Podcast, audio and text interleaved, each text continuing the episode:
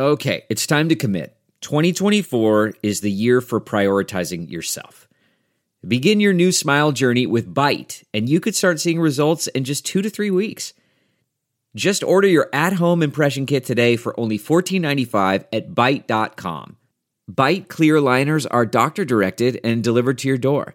Treatment costs thousands less than braces, plus, they offer financing options, accept eligible insurance, and you could pay with your HSA, FSA.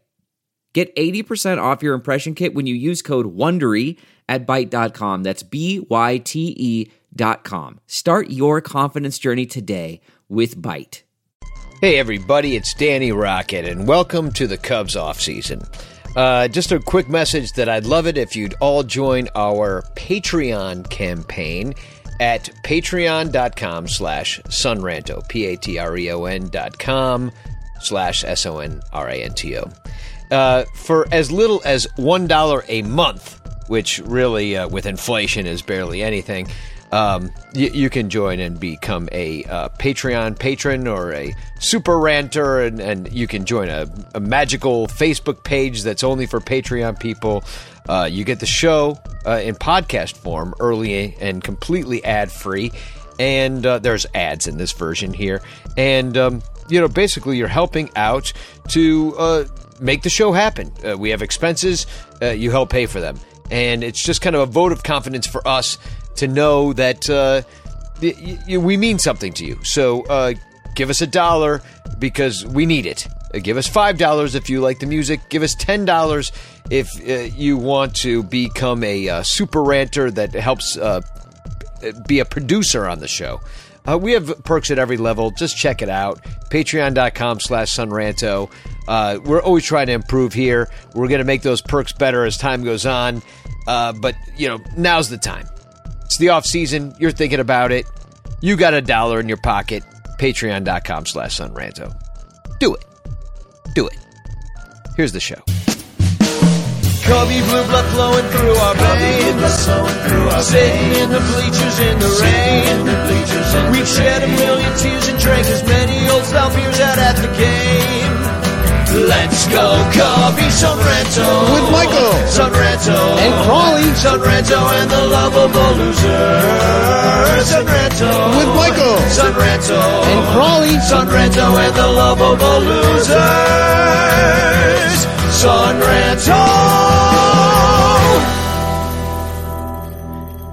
Sonranto.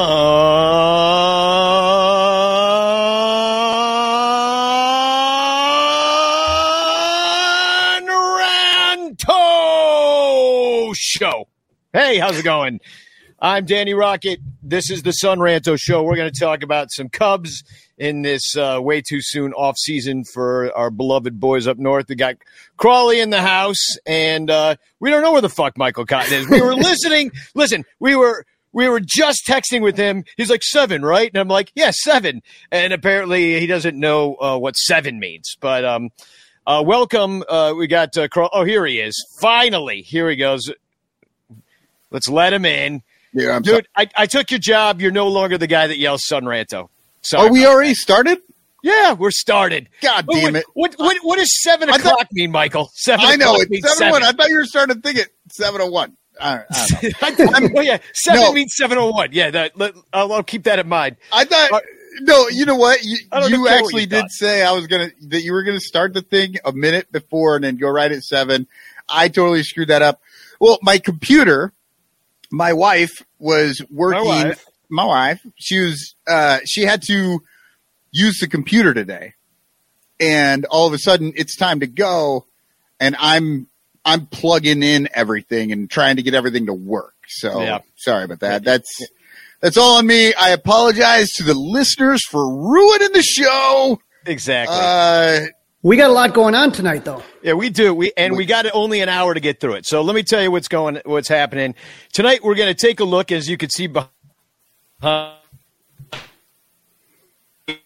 That's the new Crawly's Clubhouse, and it's it's nearing completion. We're all really excited. He's going to give us a little bit of, of, of a tour, and uh, we're going to have a conversation with uh, our friend Bill Watts, who's going to come in and uh, let us know. Uh, well, he's well, first of all, he's a very talented uh, woodworking artist. He's done a lot of work, including for the piece behind Crawly's head right now, uh, and done a lot of work. The one that's actually Crawly.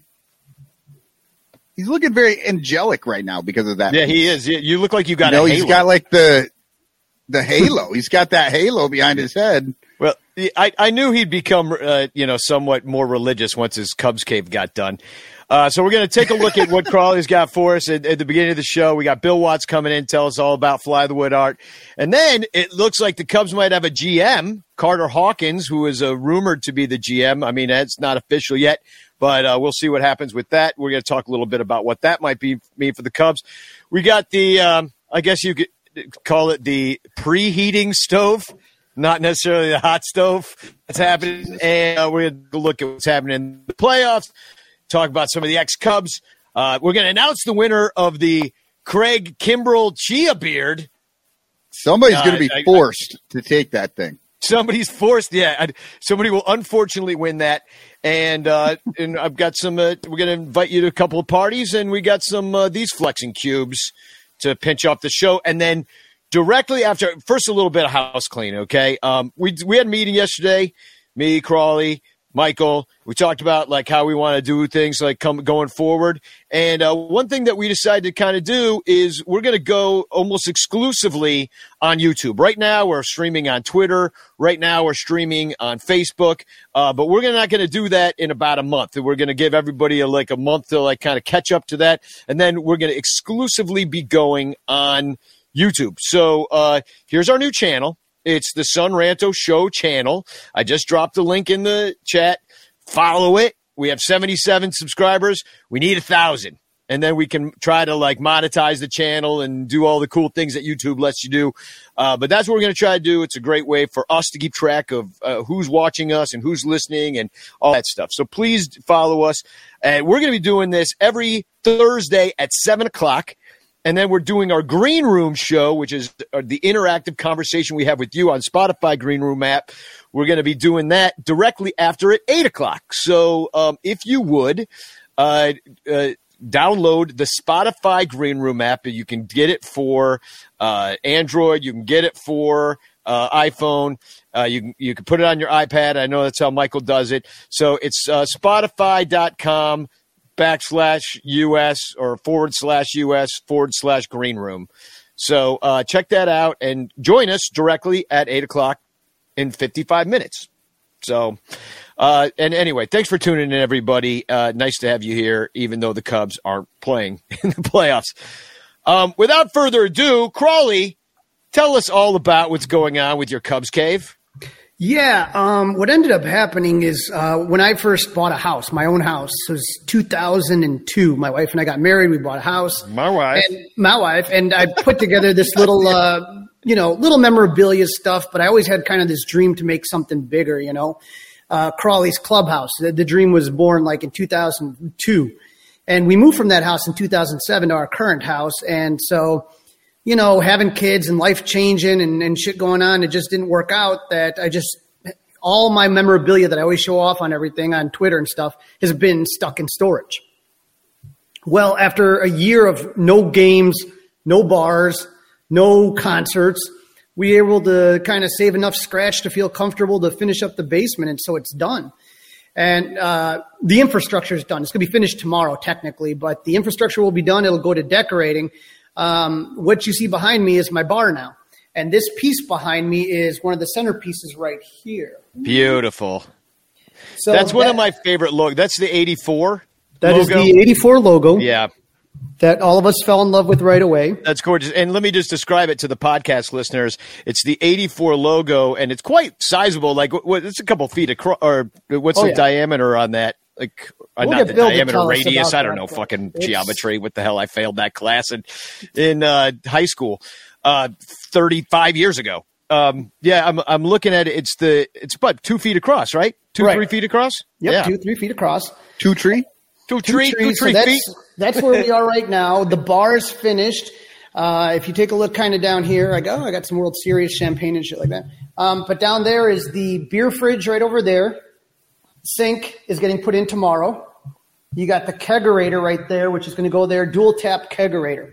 So throughout the off season, there's just going to be a lot of stuff going on here as far as the decorating. That's going to be uh, the next big thing that's going to really happen. Um, if you take a look over here, I have a bobblehead case. I have 200 bobbleheads to dust and log in and catalog, and they'll be going right into there. So and that's, that's going to be that's the of my, bobblehead case there. And and I, I said that I would come over, I'd gain a little more weight, I'd come over, I'd dance right in front of that bobblehead case and make those things bobble. That's the plan is uh, to get that going. But the uh, one thing I do want to say is, is that um, when I, was, you know, obviously everything kind of changes as you, you go through this planning process. And, you know, for the last few years, I've met a guy at Club 400, and that's the greatest thing about Club 400 is, you know, when I first went there, I was like, oh my God, the players are there. This is the best. Oh my God, look at the memorabilia. And this sounds kind of corny and cheesy, but the best thing about Club 400 is the friends we've made along the way that have become very close. And one guy in particular is Bill Watts, one of the nicest guys. And as you talked about ear- earlier, extremely talented. He's the one that made this piece right here. He's made pieces for many of your favorite Chicago Cubs. He's made many pieces for um, uh, different charitable events, including Kerry Wood, including uh, Willson Contreras, all of those things. So I'd love to bring Bill Watts on. Yeah, let's bring him on. Uh, Bill, welcome to the Son Ranto Show. Fly the Wood Designs on Twitter. And um, up, first of all, what what you drinking? Club 400 lager, of course. it's actually my last one. We don't we don't get this out in Loves Park, Rockford area very often unless you ask for it and request it. So Cheers. Yeah, well, I, I, I think you might know a guy, Mr. Stuart McVicker, and you know I got to say, Bill, it, you know all your work is amazing, and um, it, you know it, you're so generous too. I know that you've donated a lot of pieces to Club 400 for a lot of the charity work and stuff, uh, and you know it. It's really just awesome, like every the, how you, how the Cubs fan community and the artists, like guys like you, guys like Matt Kammerer, have all kind of come together to create, I think, something that's very unique to the Cubs situation is there's a lot of talented artists that are involved with you know making Cubs art, you included, and uh, and it's just uh, such awesome stuff. So. Uh, Here's tell a me, picture of uh, here's a picture real quick of Bill with Willson Contreras, and for the podcast listeners, it's a lighted sign of a Venezuelan flag with Willson's number on it and Willson's swing on it. so beautiful. Oh, very cool. that was Yeah, the swing great. he hit the he hit the walk off. I think it was a cold rainy night like in April of 2019 maybe. He hit a walk off like a 15 inning walk off and that was the swing I took that image from. And uh, he recognized it right away, which was very cool. When he Really, that. he's like, oh, that's my walk-off swing. well, yeah, I guess he just knew that it was his swing and uh, or that it was him, and I and then I had to tell him, well, that was that 15 inning one when you hit the walk off in the rain and the cold, and there was like 12 people in the stands. I, I recall because Bleacher Bum Band, uh, we, we played that day over at G Man Tavern, and w- once it, it was raining, and then like people were, were came to the gig, and I was like, well, they're not sitting in the stands anymore. You know, the few people that you know would be. So we just went on, and then we finished our gig, and the game was still going. And then Willson finally hit that walk. A very memorable game in a in a kind of a see it all now forget. Uh, I got to so- ask you, Bill, how did you get involved in all of this? When did you realize that this was a talent and something that you could kind of make a you know make a nice little living off of? Well, going back to uh, like even before high school, I've always been kind of artsy. Uh, I always liked to draw. That was kind of my my, my thing, and uh, uh, I never took shop class. Never really got involved in in woodworking until you know I kind of bought my first house, and then I know used try to dress up the place a little bit, and to kind of you know self learning different shit. Uh, but uh, I got better and better at it. So, um, 20 early 2016, uh, a buddy of mine, a lifelong friend, Todd Helms, uh, who was living in Chicago, and he was at a bar and he saw a wooden W flag, And uh, he sent me a picture of it. And He's like, dude, you could make something like that. And I was like, sure, yeah, I'll, I'll take a crack at it, you know. And uh, put my own little spin on it. You know, it wasn't even lighted or anything. And uh, made a few of them, threw it out on Facebook, uh, you know, for sale. And Stu McVicker saw the ad like on Marketplace, and he, you know, came to me and he's like, "I got this place, you know, a man cave in my basement. I have these charity events, and I got Andre Dawson coming. I'd love a couple of these, uh, you know, to to raffle off." And I was like, who who has charity events in their basement? You got Andre Dawson coming to your basement, really? All right. And uh, but money was money, so I was like, all right. you Usually know, he's and- in the morgue. Yeah, Right. yeah. And uh, so we met at the Belvidere, Illinois Oasis along I ninety, and uh, just that was the first time I met him, and I sold him the pieces. I think it was like seventy five bucks a pop, and uh, uh, from there, you know, we kind of developed kind of an arrangement. You know, once I got to know him, I went there, saw the place a couple weeks later for the first time at a private tour, and, and then I was all, all in. You know, I was like, you know, what can we do? I, I want to do pieces for these events. You know, let's let, let's work something out, and we did. And uh, you know, now I I make you know two, three, four pieces for an event. You know, usually one go will go to the player, and uh, a couple of them get signed and get auctioned off and whatnot. But it's really opened up the door uh, for people to see my work, and it's been a, a blessing. And uh, um, the Kerry Wood Foundation shortly after reached out to me, and and uh, so I before the pandemic hit, I was doing pieces for their uh, uh, Woody's Winter Warm Up, uh, which was really cool.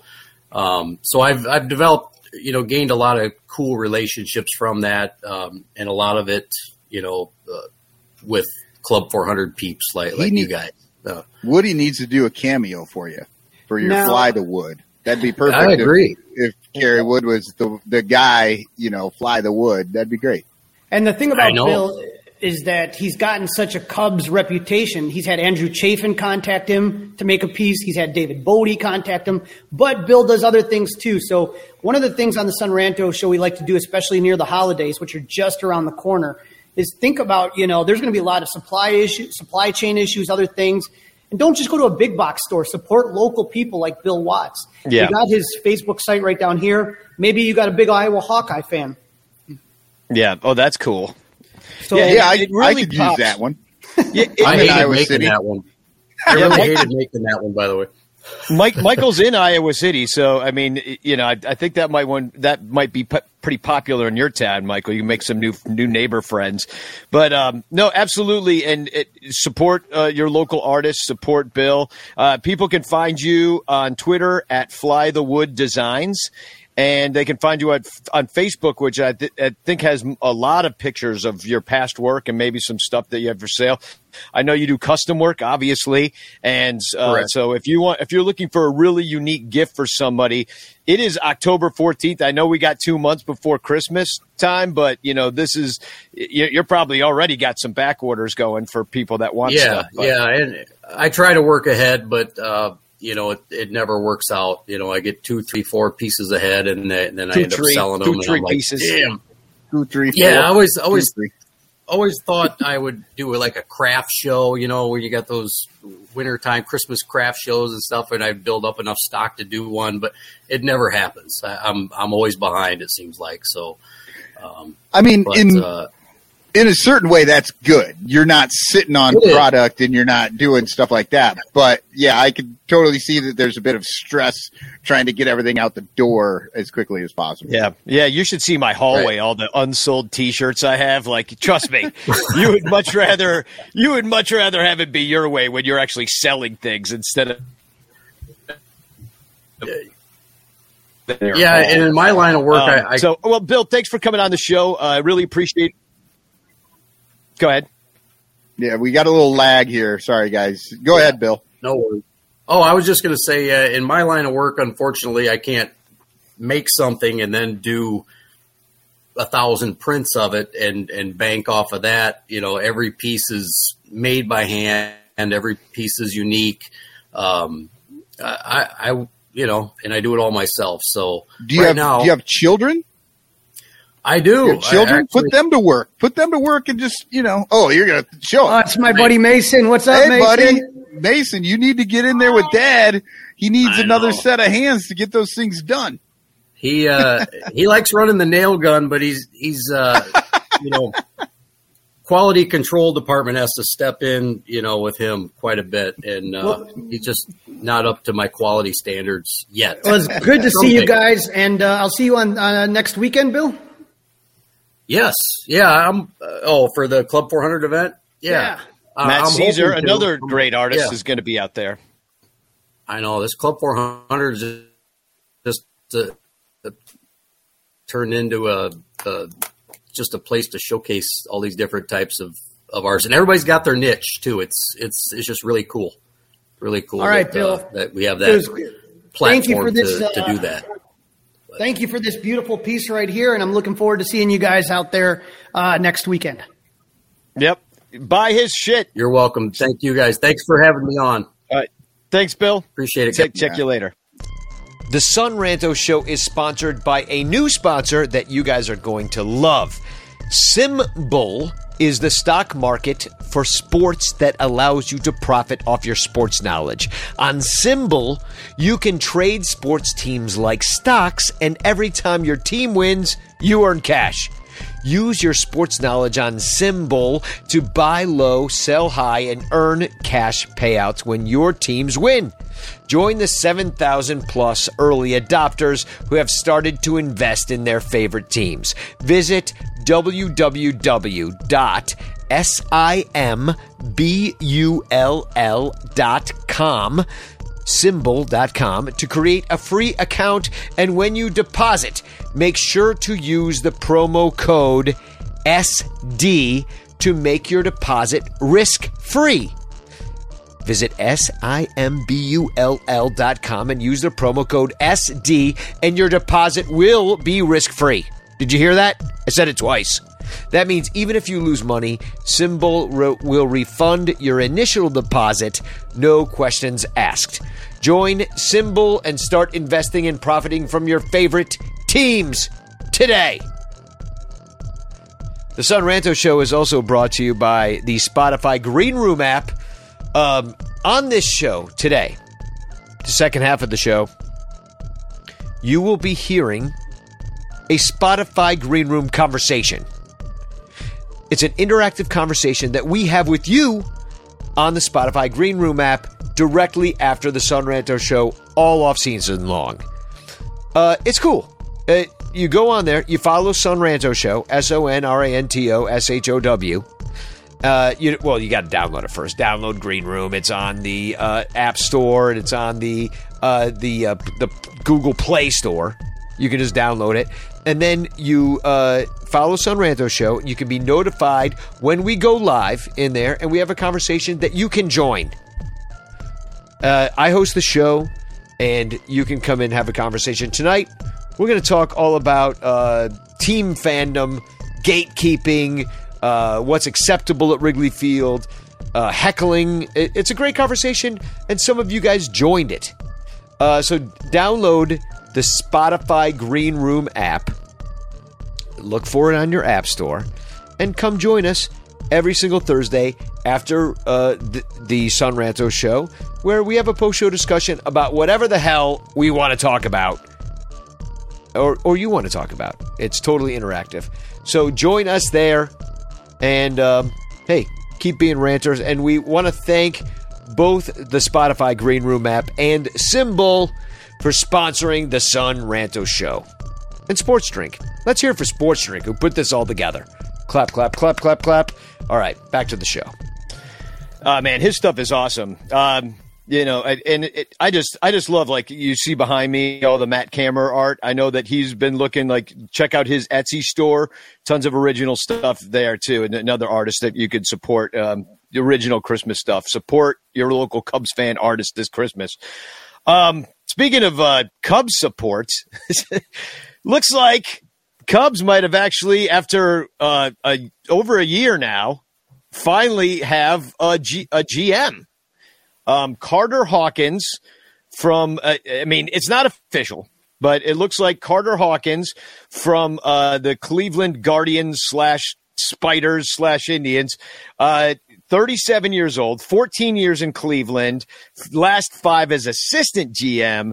Uh, has been in the organization since 2008 as an advanced scouting intern, and then he was a full time professional scout. Uh, then he became assistant director of player development, uh, which he had for four seasons. Then he became the director of player development. So he's done a lot in Cleveland. He's worn a lot of different hats. He's a young guy. Um, what's your initial reaction on uh, Carter Hawkins? Well, and he was have heard of before today. He was a player prior to that too, right? Minor well, leagues. Play, played well, played for Vanderbilt, and I don't know if he did it. Did he play in the minors? Oh, you're right. He played. Yeah, he played college in college Vanderbilt. But, okay. So I was looking at a lot of names that were being thrown out there. Um, well, what's before, your first reaction about it? No, it, it's it's a good reaction, positive reaction, um, because it is that he's the one thing that every one of the candidates have they focused on player development. And we've talked about it on this show before is that we kind of felt like there was like some stunted development in the Cubs system. So the hope here is I'm just glad that they, you know, they've obviously acknowledged that that, that was something they were looking at because Carter Hawkins wasn't the only candidate that had the player development background. So I think that it's a good move. Um, you know, obviously Jed is not doing both things anymore. You got another set of eyes, a fresh set of eyes, and a guy that's had success – developing pitching, which was also a big weakness in the Cubs system. What's interesting though is that, I mean, that's also like Jed was the last guy to have that job. So is this him sort of like letting everybody know I really sucked at the whole player development thing? So that's what we went with. like, I mean, uh, read between the lines obvious- there that he's replacing himself with somebody who's better at the job that he was supposed to be doing, hopefully.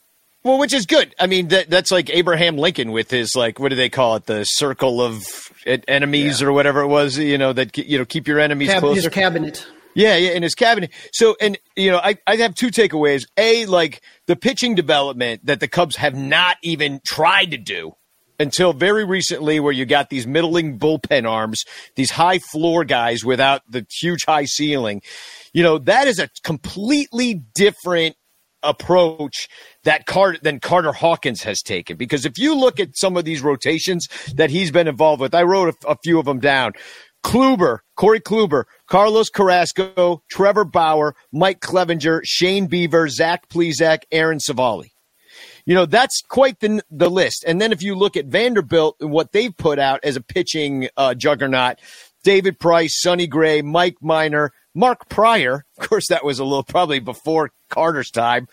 But, you know, I think that maybe it's like if you can get somebody who really knows what he's looking at when it comes to the pitching and pitching develop and be in drafting and has worn all those hats, that shows at least a different direction than the Cubs have been in the past, where they just drafted power bats and stuff like that. And um, you know, and what they're telling us is now they're going to go with power arms. So it's like it feels like a whole different Cubs team is in our future, and that's yeah. and and that's kind of how it feels to me. Did you okay? So I've been out of it a little bit because apparently my uh, favorite team is in the playoffs. But uh, w- was this coming? Like I just happened to notice today, you know, or or maybe it was last night that they had a, a GM, and it was like, oh, I didn't even realize that they were looking at people. Crawly, you said they had a list. Yeah. I guess I totally fucking spaced that. So I was. It was uh, he, that was probably one of the first questions, or first within the first five questions of Jed's postseason presser. Oh, because, but I, I thought he was just like, yeah, we're looking at people and. Well, and it's it the was, weird thing about it, and there's a couple of weird things that happened today, uh, including Mike Shildt getting fired. We'll talk about that in a second. But like, usually all this stuff waits until the playoffs are over. And you know, and you well, know, trade rumors missed the playoffs.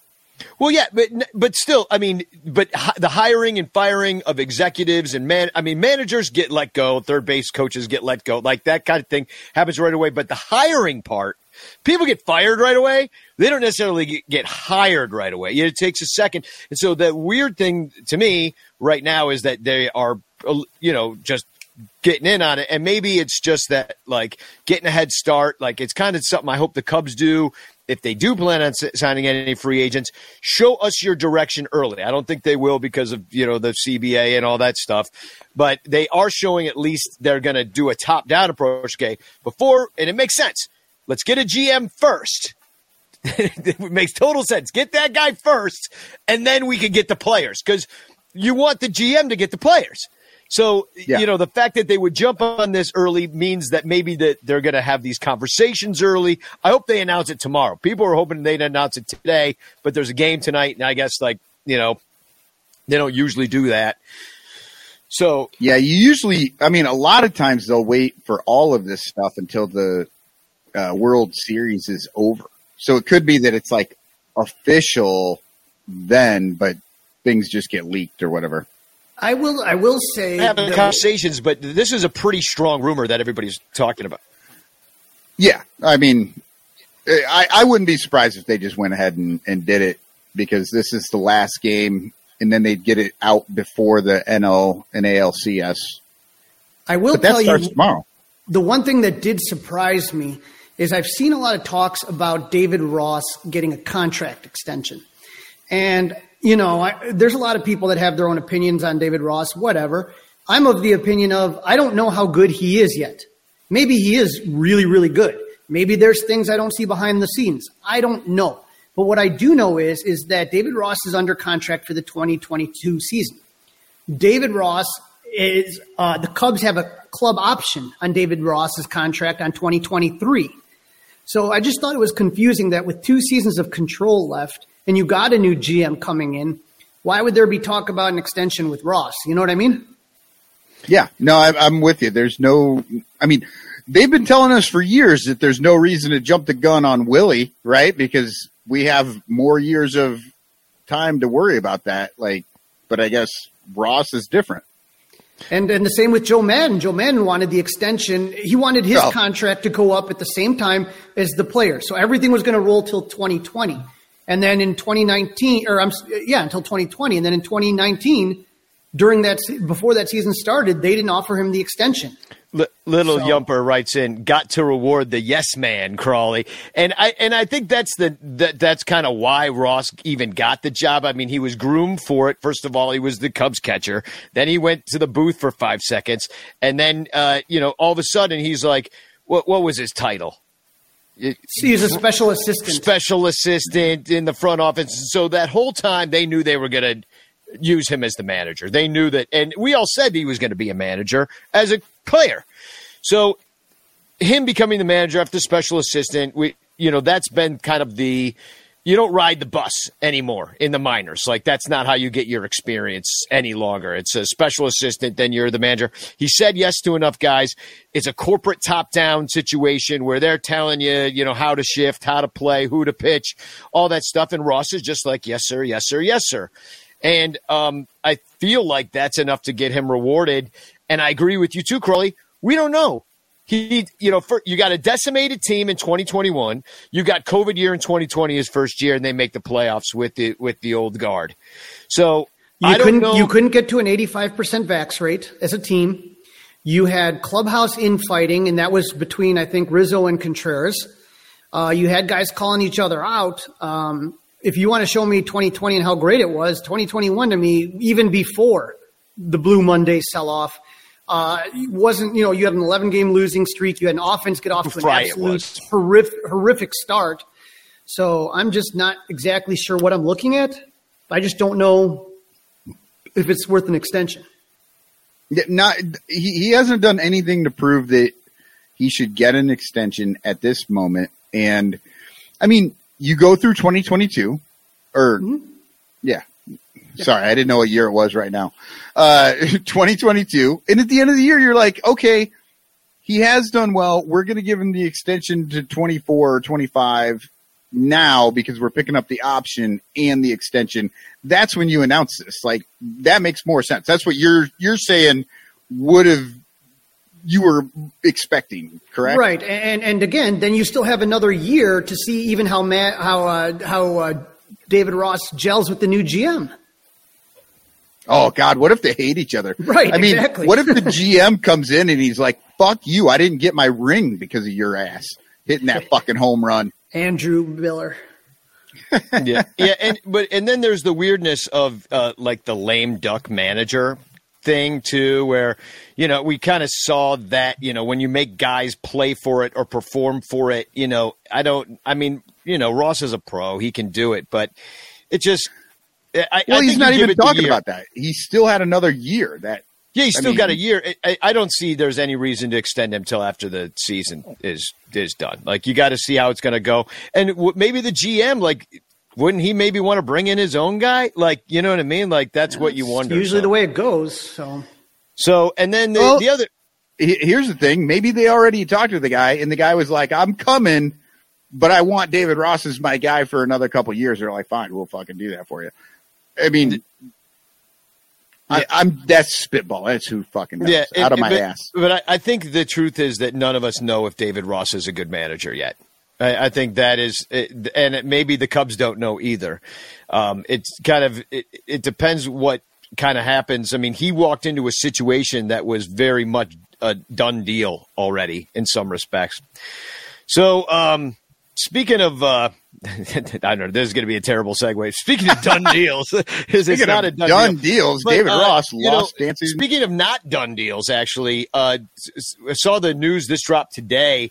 Uh, this was sent in to me by G- Dominic Galoro. Uh, the first I heard of it today, he sent me a, a Facebook message with a uh, article about how Rob Manfred blasted Sinclair, who runs Marquee Network, uh, for uh, for um, trying to do their own standalone streaming RSN situation where MLB has a different idea and you know maybe Rob Manfred for fucking once is actually doing something is or has plans to do something you know too little too late in my opinion but to have a standalone MLB streaming app where you wouldn't have to be tied into a TV channel or whatever it would be.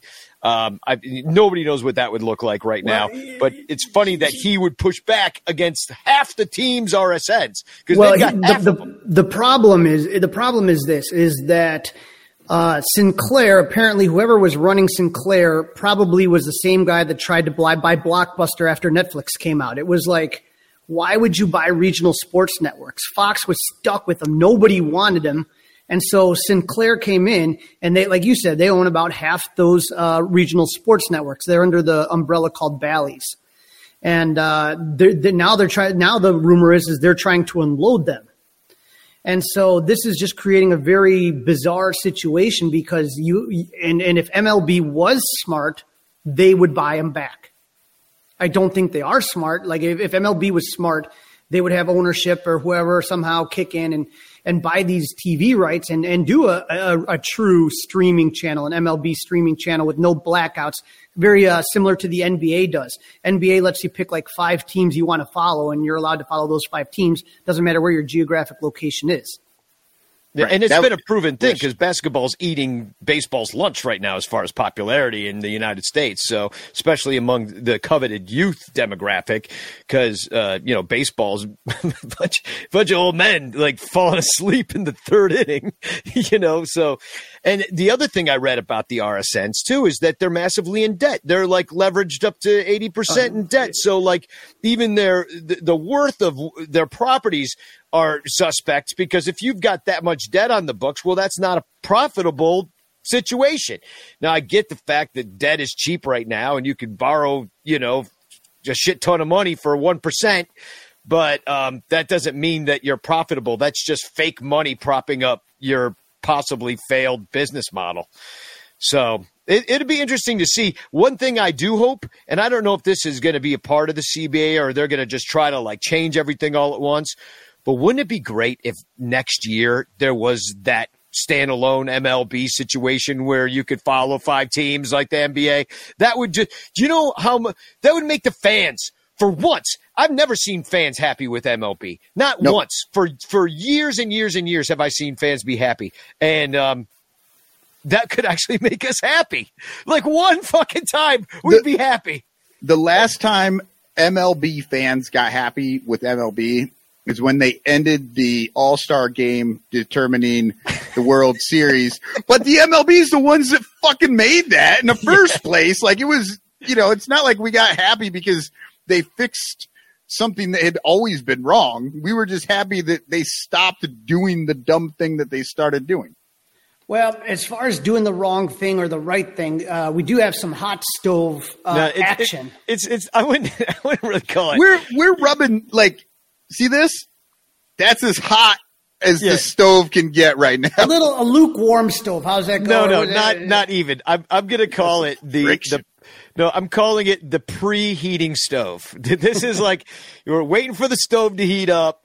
It's preheating. We're gonna put the chicken in in about 12 minutes once we get to temperature. You know so, what I mean? Uh, Pat Ragazzo from Sports Illustrated was talking about Marcus Stroman, who to me was an interesting piece. I thought it would be a really good fit. He writes that the belief around the league is Stroman will draw a five to six year deal worth a minimum 25 million AAV. He's got the Mets, Cubs, Padres, Blue Jays to be interested and expects other teams to as well. and of course he already played for the Blue Jays and most recently the Mets. Um, so let me put his stats up. Um, I forgot he was one of the guys that opted out during 2020, so that is kind of interesting because he came back pretty strong last year with a 302 earned run average and 179 innings pitched, which is the most he'd pitched since uh, you know, well, 2019 is pretty much the same, 184, and um, but uh, anyway, uh, ERA plus of 133. Um, his FIP's right in line, uh, uh, whip just over one, uh, the uh, 7.9 strikeouts per nine, pretty much two to one walk, walk ratio, uh, to strikeouts. I mean, the only thing about Stroman and 25 million for a guy like him, he's 30 years old. That's like Jon Lester age, you know.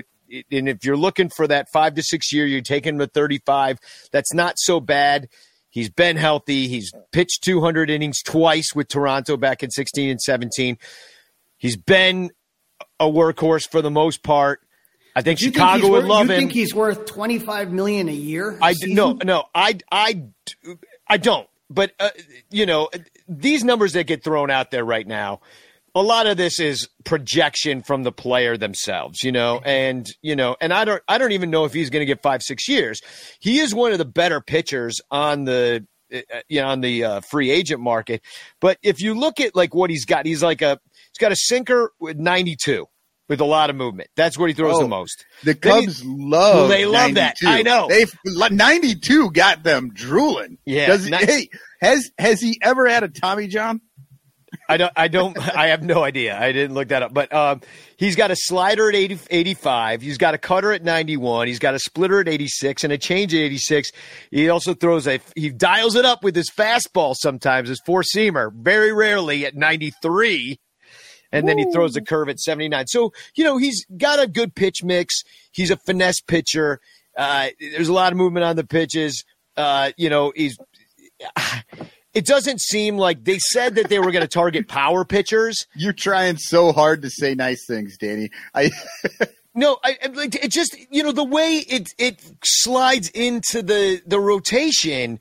Like you, Darvish was such a better kind of look out of the. He threw harder. And he, and he had the pitch mix, mix. And then you look at the other guys that are that uh, you know that on these playoff teams, you know, they're dialing up 97, 98. I mean, look at freaking Rodon. Anybody could have had Rodon. He's throwing 99 striking Well, out guys. And, what, you know- But you know, let's hold off on the Rodon thing. The reason people were not jumping all over him is the exact thing Injury. people would fear was injury. Yeah, no, I get it. But either way, and I don't say that the guy's got to be. There's a big difference between a dude that throws 99 and a dude that throws 92. Lester was on like a 95er. Arrieta, 95er. You know, but that is a difference than 92. And that's more your Kyle Hendricks, your, your Alec Mills. They're all going to be the fucking same. And what I want is one day you throw out a guy that throws 95, 96, 97 The next day, you throw out a guy that throws 88. Then the next day, you throw out another a 93 or so. You're given a few different looks, and you got a couple different arm slots, and you're coming from the left side. Cubs have no lefties. You know what I mean? Like, well, they got one guy, Justin Steele. You know, that's Yeah. it. And so, and we don't even know if he's going to be in the rotation. We don't know because we don't know if he's good enough. We don't know. And our friend, uh, friend of the show, Gordon, brought up another potential uh, suitor to the Cubs, and uh, that was Carlos Correa.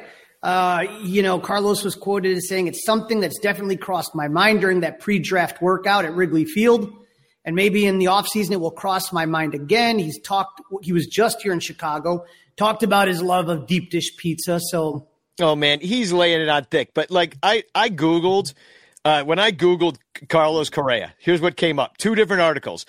How Carlos Correa sees possible fit with the Cubs this winter, and then right next to it from Yahoo Sports, Carlos Correa teases possibly joining Mets or Yankees.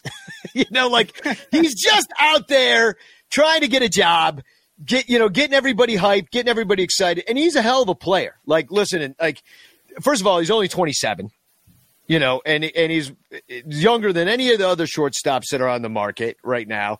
Uh, in you know the group that includes Trevor Story, uh, Javi Baez, of course, and uh, Seager, who a lot of people are high on as maybe getting, but he's younger than all of them, and um, you know he um, good at with the the defensive runs saved, uh, 21 last year. This is all coming from Evan Altman, who looked all this up over on Cubs Insider.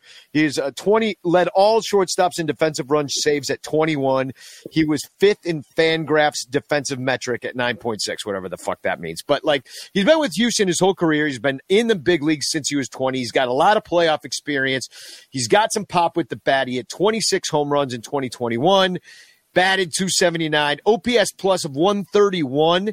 This is just most recent performance. And if you look, he's been consistent through his career. and he uh, just put a dagger in the heart of the White Sox. Yeah, yeah. It, 0-2 837 pitch.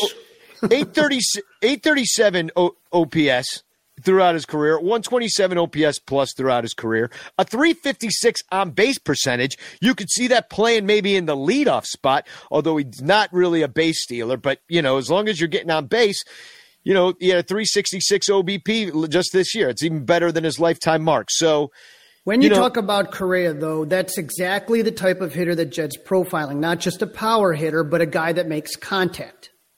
Yeah, absolutely. And and you know he and it, I'm not going to go out there and say he's a better defensive shortstop than Javier Baez is, or but Correa is younger, and you know it's going to play for three four years before you're trying to think of. Um, you know, moving him over. Dominic writes in, don't want Correa. That interview turned me off to him. Of course, like he was on that cheating Astros team. That kind of turned me off. I think what you're uh, suggesting is, is the the interview where he said that who was it from the oh Tepera, Tepera. Ryan Tepera accused the Astros of cheating again Oh yeah, yeah. And Co- Correa's came out and said, you know, fuck, fuck him, um, pretty much. What's he supposed to say? I mean, I actually like a guy that's going to stand up for his team. I And my- yeah, my- I didn't like that part of it, the Tepera thing, but I did like uh, the way Correa was talking. Correa sounded like a guy who's angling to be a manager someday. Did like in that interview with Gordon? I thought like, what did you guys think about the way that he was, you know, talking about how he wants to help his teammates and stuff play better and do To me, he has always been a leader. And, you know, look, I'm not going to be the one that says he didn't cheat. All I know is from everything I've read about that scandal, which is a lot, is that Correa was one of the guys that didn't. Can I prove it? No. Is he, does he deserve that stain for not sticking up? Yes. Yeah, But all I can tell you is he's your shoeless Joe, right? All I'm telling you is, is if you get a guy like this who who who can hit, who can get on base, who can play defense, and uh, Danny, you were at the the clinching game for the Houston the other day. He hit an 0-2 pitch, and he was talking about how the pitcher, uh, it was Rodon, I believe, kept pounding his chest and yelling. And he said something to the effect was, I knew it was 0-2. I knew he was amped up about the crowd. I knew he wanted to blow it past me, shortened his swing, and cleared the, he didn't clear all the bases, but he got a two run double. Yeah, and that was huge because that, that really kind of took the White Sox crowd out of it. And uh, hey, let's talk about the playoffs a little bit because uh, I was lucky enough to go. Uh, and, um, you know, I, I, I guess my takeaway, uh, just final maybe word on Correa, I I'd love it. I mean, I, I, would love it. And then and, and then I just don't think, and this is you know kind of something that I just saw in the chat. Uh, that this hot stove from Little Yumper, talked by the media, is setting up the fan base for that gut punch, and that is my ultimate feeling. As I don't think they're ready to spend on long term contracts.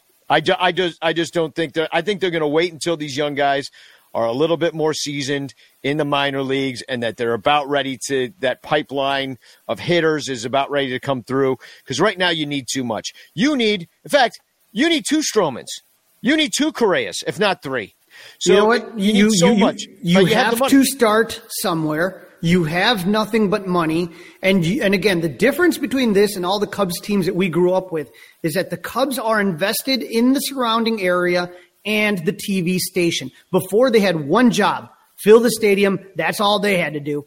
Now they have a TV network that I'm sure they want to move on from Prevagen commercials and try to get up to Nike. So you cannot sit there and have Frank Schwindel be the face of this team. That's not good for advertising dollars. So it has changed the equation. The investments in the hotel, the uh, bars, the restaurants, all that stuff, it makes a difference. I do not think that they're going to go crazy like drunken sailors, but trust me, it's not going to be the team on paper that you see now. Yeah. Well, they got to spend something. But um, well, let's get into some of these playoffs uh, just real quick because uh, we're, we're running up against the clock here because we do have our Green Room show at 8 o'clock. Uh, directly after, where you can download the Green Room app, talk to us, uh, talk about what we talked about on the show tonight. I'd love to hear how people feel about Correa or maybe who you think the Cubs should sign.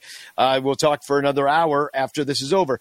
Um, the playoffs, yeah, I was lucky enough to go. Uh, there was a rain out on Monday. Uh, so I, I was able to get somebody's ticket that didn't need it, and I was right behind the White Sox dugout. Great, I mean those tickets are like three hundred bucks where I was sitting, and uh, I just went for free. I live a charmed life, people. I really do live a charmed. But I, will tell you this much: you know, the the White Sox crowd obviously excited. You know, Sox in five. Everybody was believing in it. That crowd was pumped up. It's funny. It's like you know, I think I might have an easier time if I was like invited to a playoff game and it was like the Angels or something. I'd be like, yeah, root, root, root for the home team. Angels versus uh, versus the you know Rangers or something like. I'd just go for the home team. It would be fine in that Sox Park, I felt like. Have you ever been at like a, a funeral that like for like but you know you don't know like anybody in the family like you're like let's say your wife you know you don't really know the family or or you go to support your cousin you got to go to the funeral and you're talking or a wedding and you're you're just like don't know anybody at the wedding and it's just kind of awkward. Everybody's having fun. Everybody knows each other. You don't know anybody. You're just kind of talking to the weird cousin in the corner because, you know, because you don't know what to do. That's how I felt at this White Sox game. It's just like I could not cheer. You know, the, the, the one home run, Sheets hit a home run, a solo shot, and everybody turns around, you know, that I'm with. Hey, let's high five it. And I was like, okay. And I high five him, but I'm not into it. You know, it's so obvious. And I'm like, why did you bring me? Like, you know, this is not.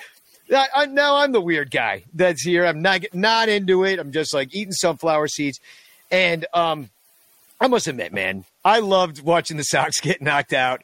I I had such a I had such a good time. I was silently I did not root for the Astros. Fuck the Astros too, but like I did not root for them. But I certainly didn't root for the White Sox. I just watched a baseball game and it was it was very awkward. It was an awkward situation. And hilariously, I got on the jumbotron. Yep. I'm putting up the picture. you know, there's a I wore a Chicago American Giants hat and shirt that said Comiskey Park because the uh, Giants used to play at Comiskey. So I, I, wore Negro Leagues gear, went in there. But um, you know, the people around were nice. But I, I'll say this much, man do you know how many, much I heard in line of them talking about the Cubs at their own playoff game? They can't, dude, rent free. Rent free. It's always been that way. It will never not be that way, no matter how many people on Twitter want to do the let's let's all just get along bullshit. It'll always be that way. And if you didn't grow up in it, then you don't understand. I'm well, sorry. But- I'm sorry. I can't explain it better for people. We don't like them. They don't like us. Oh well, can't help it. The the difference is during the Cubs playoff run, you don't hear Cubs fans talking about the White Sox. Dude, 2016, I don't remember the White Sox coming up one time. Not once. Not, we have no. They, they might as well be the freaking Texas Rangers for all we care. You know, by the time we're uh, watching our own playoff team, dude, I heard homophobic comments about the troughs. You know, about, oh, there I am holding my Johnson. I got to look in some guy's eyes. I'm like, that, first of all, that doesn't happen. You know what I mean? Well, I mean, no, Johnson. you it, it, it could totally happen, Danny. It, but it's not because somebody's right across from you. It's because you're purposefully turning to look at the guy next to you. Yeah. Hey, buddy. yeah, but just don't look down. Then you're all right. But uh, you know, so I heard that. I heard a lot of like Craig Kimbrel hatred. Send him back to the Cubs because you know. And I'm like, blame Tony La Russa, which a lot of them do. I know my friend Lauren, who I went to the game with. He goes, La Russa doesn't believe in the shift. Like La Russa, he's like, nope, set it here. Shortstop position's there. You know, and uh, you know they had Tim Anderson playing in the grass. They had dudes getting on left and right. They had a misplay in the outfield, balls falling in. Dude, I do blame a lot of La Russa for the White Sox loss, and the White Sox fans should too. Uh, they misused Craig Kimbrel. We gave him an awesome closer, and they turned him into dog shit. It was amazing. Um, and it's La Russa's fault. So, you know, I and then you get that fucking bullshit with White Sox Dave going up to John Cusack, yelling at him about rooting for both teams. And I get it. You know, but who cares? Let him be him. I'm just gonna say, oh yeah, Cusack's just kind of a fair weather fan. He just likes baseball. He like he knows a lot about baseball. He's a Chicago guy, whatever. He lives in L.A. You know what I mean? Like I don't know. Who cares? Fuck uh, John well, Cusack. it- but It wouldn't have been my biggest priority of that day. I would have had other things to worry about. I get what White Sox Dave was saying. And I actually went later on to his Twitter site because he was just getting roasted. I'm like, I got to see what this guy's doing right now. And he tried to make like another video where he's like, well, maybe this maybe that. But he, but the point that he was making and understood was when the Cubs were winning in 2016, 2017, I actually have a picture of John Cusack at the Cubs World Series parade, like backstage and all this shit. Okay. And so he wasn't at Sox Park when they were going through the rebuild. And that was, I think, his bigger point is that for those of us that sat there through 2010 to 2015, 14, when the Cubs were dog shit, and then all of a sudden 2015 and 16 happened and everyone jumps on, it's kind of like, where were you when they sucked? And so for the White Sox I- fans, it's the I- same thing. Nope, I 100% disagree. I said it back then. I said, fine, you're fucking bandwagon, jump on, ride with us. That's fine. Because if you fucking bring people in when they're good, they'll stay. You know, they're, they'll stick around or they won't. But who fucking cares? It's not our goddamn job to fucking gatekeep who gets to Yeah. cheer for our team. Let people fucking have a good time. If you, you know, and and I'm sorry, Cusack, the dude, he was in uh, Eight Men, Eight Men Out. Out. He has a relationship with the actual fucking team, yeah, and if you go outside of all of the assholes like us, players don't give a shit. Players fucking don't have favorite teams. they have None of favorite them players. They have favorite Yeah. players. They have And- favorite players and shit. So let them fucking do whatever they want. And, this and- is just one of those dumb shits. It's it, it it strikes me the same as people who don't like when you put the toilet paper on the roll the wrong way. Well, let's continue this on the Green Room app for because Yeah, I bet you a lot of people will have a lot to say. Yeah, my this. hold on. I did want to point out though, unfortunately, I believe the Cubs have lost in the playoffs to the Marlins. Um, my MLB app still has last year's fucking playoffs in it, all the way through the fucking World Series. What? This is the shittiest fucking app I've ever seen in my life. How do you still have 2020 playoffs on it? Yeah. I have no idea. yeah. Uh, so There is a lot of Cubs Well, still in the postseason You know, or have one, been. thi- one thing though, I got one thing to big, bring up though before. Look at this bullshit. And one thing more thing about the White Sox. I t- tweet retweet uh, our ex friend Josh's site, Southside Sox, as they were living rent free in the Cubs head. He they uh, they cheered a, a fly ball uh, at the the Houston Astros cheered a fly ball, and Southside Sox's very Wrigley reaction to that flare from Tucker. Um, you know, and so they, you know, they thought it was a home run, whatever, in Houston Astrodome. I said Cubs living rent free, blocked by Southside Sox. So, dude, those guys, uh, I'm now, they're now called soft side socks, soft as fuck. And and I also want to thank everybody for uh, who uh, donated to Levante. We sent him to the game on Tuesday with his son. He took this picture, so thank you for everybody that did that. Uh, he had a good time, even though they lost. Created some memories with his son. But yeah, let's talk about the other Cubs. Uh, who are you going for? So John there are other Cubs. list? There are other Cubs in the postseason. Joc Pederson has been on a on a pinch hit tear. He just had a three run home run using Anthony Rizzo's bat. He uh, took one of Anthony Rizzo's bats with him, and uh, he's been hitting home runs with it. It's uh, kind of like the Matt Szczur that occurred in 2016 when Rizzo used his bat. You had Kyle Schwarber in Boston, uh, absolutely kind of butchered a play at first and then made a routine play and then acted like he won the World Series, which They everybody love loved it and laughed at that one. They love him there. He's, you know, Lyle is a huge Red Sox fan. Used to always say that, uh, you know, Schwarber would be great on the Red Sox, and they love him. They should had, resign uh, him. To be honest, they should. They already love him. You had a uh, Kendall Graveman and Martin Martin Maldonado on the Astros. That was a Cubs pitcher and catcher. Remember, Graveman got let go so that they could get Cole Hamels, and Martin Maldonado was a catcher for the Cubs. And then tonight, uh, the game's already started, I believe, or is about to start. Uh, Kris Bryant's going in San Francisco along with Tommy La Stella. Yeah. Who, who and uh, and Jorge Soler too. Speaking of ex Cubs, He's got COVID. but he's got COVID. Oh, So God damn he's he's gonna miss. You know that dude just has the worst trouble with injury, and then you know he gets to the playoffs and gets COVID. And you know I don't know if he was vaccinated or not, but you know he hopefully he is and doesn't catch a good case and can, a bad case and come back. Um, who do you guys who do you guys like? Are you enjoying watching these ex Cubs or no? Yeah, it's fine. I'm, I mean- uh, I'm at Boston because fuck the Astros is really the only reason. And I mean, I guess Atlanta.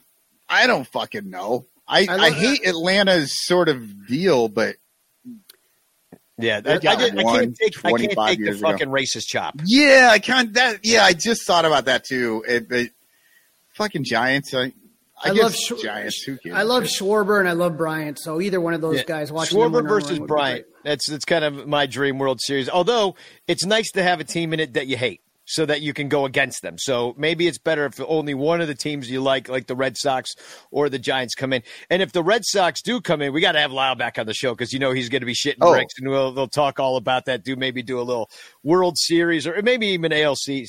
So I- I be in the middle of that. I am super happy that the fucking Rays got knocked out because fuck the Rays.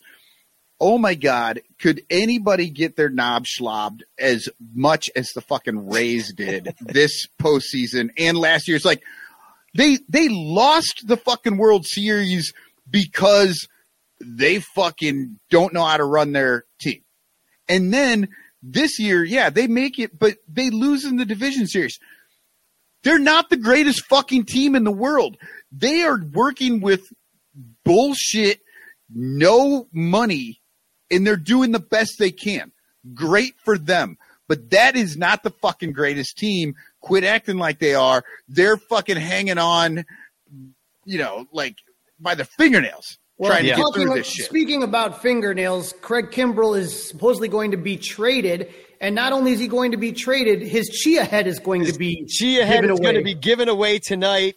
Uh, the Craig Kimbrel Chia head uh, for the scavenger hunt for Son Ranto. I did a random name uh, picker, and I put all the names in. Thank you to everybody that uh, you know joined the scavenger hunt. That was a lot of fun. We're definitely going to do more of that next year. Uh, but the winner, and you guys are going to love this, Bill Suggis won. Bill Suggis, congratulations. You've won a Craig Chia mold beard thing. Congratulations. I want Bill to grow a beard along with Craig. What is this? Uh, what is this bleacher? beard. What is this bleacher mob radio? Out of curiosity, I don't know. Bleacher Mob Radio, they were just one of the people that uh, joined the um, the scavenger hunt. Nice. They, they, they, yeah, they went for it, and I didn't know who they were. I was just going to contact them on Twitter.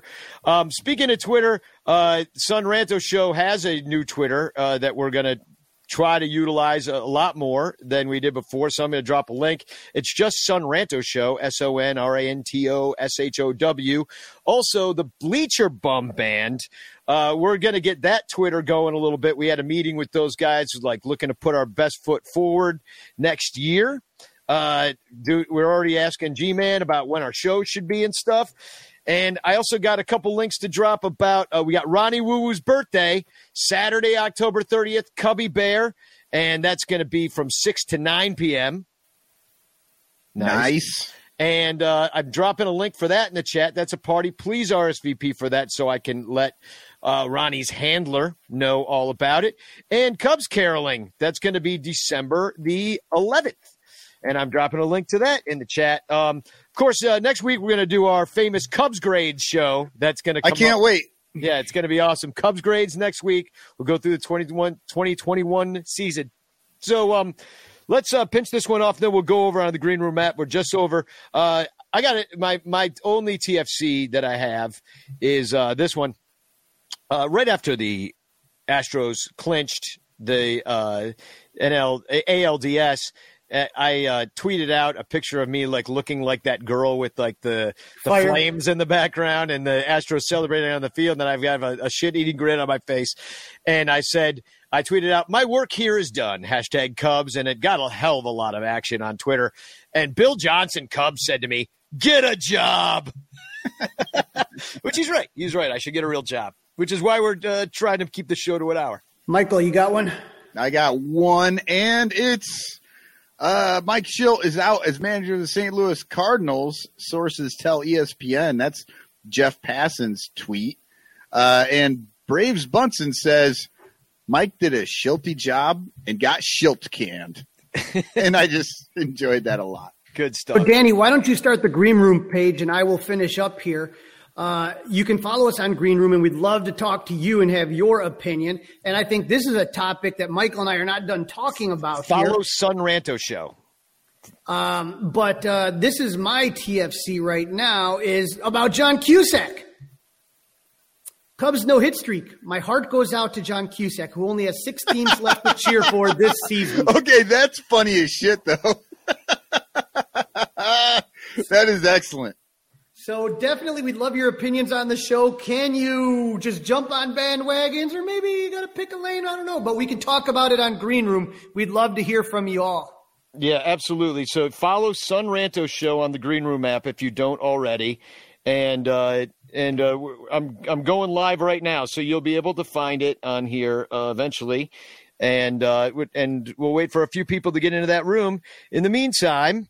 Uh, why don't we why don't we finish off uh, this show with a little uh, Blue Friday, um, the brand new song from me. That's sad. So here we go, Spagog, everybody. We'll see you over on Green Room. All right, Spagog. Spagog.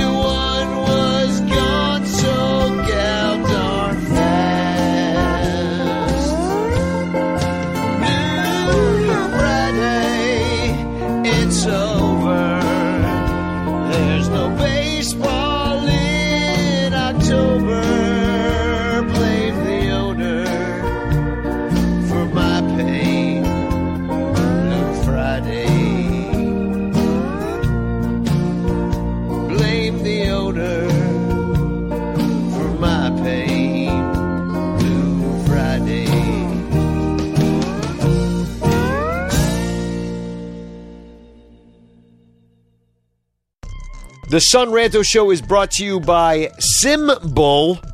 It's the sport stock market that allows you to profit off your sports knowledge. There are two ways to make money on Simbull. First, every time a team you own wins, you earn a cash win payout. Second, just like the stock market, if you think a team is going to increase in value, you can buy low and sell high for a profit. Use promo code SD, sports drink SD, to make your first deposit risk free. That means even if you lose money or just decide the market isn't for you, Simbull will refund your initial deposit, no questions asked. Simbull.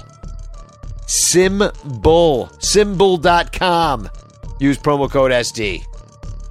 Son Ranto Show is also brought to you by the Spotify Green Room app. You're about to hear a Green Room conversation from the Son Ranto Show in real time. Well, actually, it's recorded. Uh, we recorded it in real time, though, with you, with the listeners of the show. They downloaded the Spotify Green Room app, they put it on their phone or their tablet, and then uh, they followed Son Ranto Show on the Spotify Green Room app. And then when we went live, they were notified and they listened to a conversation or they participated in that conversation. It was amazing, and you're about to hear it. It's it's recorded. It's recorded for all the people to hear. It's going to be part of this podcast. It's the whole second half of this show is us talking about uh, fandom, about uh, heckling, about uh, the White Sox and their fans, and how I never. I don't want to get into it. You're just going to have to hear about it. Download the Spotify Green Room app. It's in the iOS store. It's in the uh, Google Play store. Uh, you can link your Twitter up to it. You join the MLB group. You follow Son Ranto Show, and then uh, when the room goes live, you get notified. It's the easiest thing that could be. It's an interactive conversation. It's the wave of the future, people. It's the wave of the future. Basically, it, it's talk radio. It's talk radio on apps. It- it- that's what it is. But it's still the wave of the future that kind of looks like the past. History rhymes, people. Download the Spotify Green Room app and join us today. Join us right now. Here it is. Here's our conversation on the Spotify Green Room app. see that we got Robert in. Bernie, um, just to answer your question from a little bit earlier, um, and, and tell me if this, I believe, Bernie, it was you that was asking. He, can, yeah, Bill can do, did you say F1 or Formula One racing? Looking in the chat, because I think, Bernie, yeah. you were the one asking about that. So, yeah, he can absolutely do that. Whatever idea you can come up with, he will have no problem doing. Yeah, no, he's he can pretty much do anything. I mean, I think that's the thing about it. He does all these like custom jobs, and uh, you know, he's kind of like Matt Cameron, like when he started doing the maps and stuff. Um, you know, it, it, it like that just took off because everybody wanted their face on the map, and then agents started contacting, and that, that's kind of what happened with, uh, you know, Chafin got that. What's it like that farm? Was it like a farm book? Chafin's Chafin's yeah. family farm, and yeah, no, it's like really awesome. It's like, and that's the thing about artists. It's like you know, and I I know this as a songwriter too. It's like oh, can you write a song about this? I'm like, bitch, I can write a song about anything. like, you know, of yeah, course maybe, I can. Maybe, maybe, maybe Artie can get a wrestling one. I mean, there's no limit to what you can do. Absolutely. Um, so uh, I guess we'll wait for a few more people to come in. Um, uh, Bernie said she's getting an Eddie Vedder one. Ooh, that's a cool idea. Can you guys hear me? Mind that. Yeah, I can hear you. Hello. Yes. Uh, oh, I can cool. hear you. I think I'm only coming out of one. All right, cool. I, I think my uh, my earphones are kind of screwing up here. Um, I think I might be out of uh, battery. Out of juice. So um, yeah, i have still got the show going here in Son Ranto, but I, I like this format. I think we should keep this going. It's hard to stick to an hour after we haven't been there's always an adjustment period and then you kind of get it. And like I said, I'd really love to hear anybody who wants to talk, you know, just kind of give can their you hear opinion. Me? Yeah, we can hear you. Yeah, so I think I'm breaking guys, up. My my internet's kind of been dog shit tonight. I know if you was I coming in and out during the show. Uh, I don't know if it was you or Bill Watts. There was a little bit of a struggle was, there, but it was worse when Bill was on. But yeah, a little bit. Oh, hey, we got some people in here. It's the exact same people that always come in here. no, there's Patrick. Patrick's new, I think. So, uh, Crawly, are were you asking about the bandwagon thing? I was saying that I, I, I as much as I, like I said, I would not have confronted. Um, I wouldn't have confronted John Cusack. That wouldn't, like I said, I'm there to enjoy myself, have a good time. I'm not one of those guys that's gonna try to. I don't like putting out bad vibes. I'm very superstitious in postseason games. Okay, so I probably would have just rolled my eyes and had a drink. I probably would have gotten a selfie. I'm not going to lie. I wouldn't have done what he did, but I understand the mentality of what it means. This whole gatekeeping thing is something to me that's relatively new. And Joe and I, Kilgallen and I, have been battling people about you know, rooting for the White Sox and people just not understanding um, that concept of how difficult it would ever be for me to ever root for the White Sox for anything. And yeah, Kilgallen is actually one of the worst. He he's really into the gatekeeping. But but see, like when it comes to that bit, he doesn't like anybody. He doesn't like anybody to fucking uh, you know talk shit about the the Cubs or you know if they showed up late. Like yeah, he's he's definitely in that camp. Yeah, and, and I would put myself in, in the same camp as well as a matter of somebody that I don't have a problem if you want to come aboard and hang out and you want to be a part of it and you want to be a fan. I've, I can't even tell you the amount of people, even fans of other teams. I used to give like a, like a, like a, like a off the books tour of Wrigley Field and the area around it. I have no problem explaining the traditions and teaching people like I've been taught myself.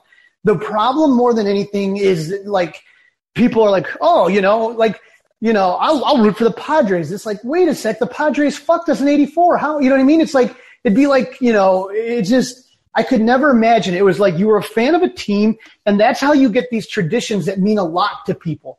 And then all of a sudden, I don't know, I, I keep seeing this on Twitter, like, there was a uh, father who taught a kid how to throw the opposing team's home run back on the field. Hell yeah, that's what you do. That's what makes a fan being a fan special. It is. Um, now, specifically with the Cusack thing, this is how fucking dumb uh, Barstooly Dave is. Cusack already went through this once when the White Sox won in 2005.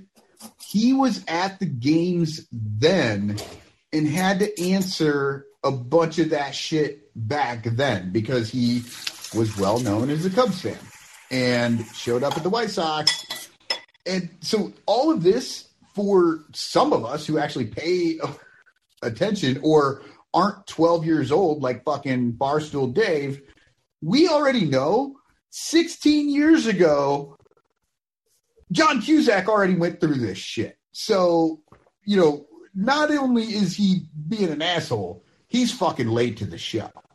Like everybody, I think, kind of, I don't know, anybody who was around back then knows that Cusack's going to show up to that. Fuck it, who cares? But as I wouldn't for, have uh, cared. Like I said, it, it, shit, it, people got to jump on at some point, right? And normally people don't jump on to teams that are bad. They jump on when teams are good. And if But see, to me, that's not a that's not a bandwagon jumper. That's that's somebody that just got interest in the game because it was exciting. I have no problem with that. right, but but here's the thing. You don't know who that fucker is. You don't know if they're the brand new person or the person I know who that fucker is. That's the fucker that's on the south side now. All of a sudden, cheering for the Sox. Well, whatever. Well, but that's not Cusack. Cusack was there 16 years ago. He fucking did a, a movie in which he became very close with that organization. You know, that's the kind of shit that you can have your favorite team. You know, that could be his AL team. Probably is his AL team. You know, everybody has well not everybody i don't have an al team because i just don't really fucking like the al but i've been like given uh you know i've been given lyle shit on twitter because i was cheering for rizzo and the yankees against the red sox which pissed lyle off and then uh you know and then uh when the the red sox won I jumped on. I'm like, I'm a lifelong Red Red Sox fan, and I misspelled Red Sox, and you know, now I'm having now I'm a Red Sox fan. But it doesn't mean anything because everybody knows I'm a Cubs fan. I Right. That's why I- I don't take it- want. My I- team's not in it, and I can go to the games if I want. You know, it's just it's just not a big fucking deal at this point.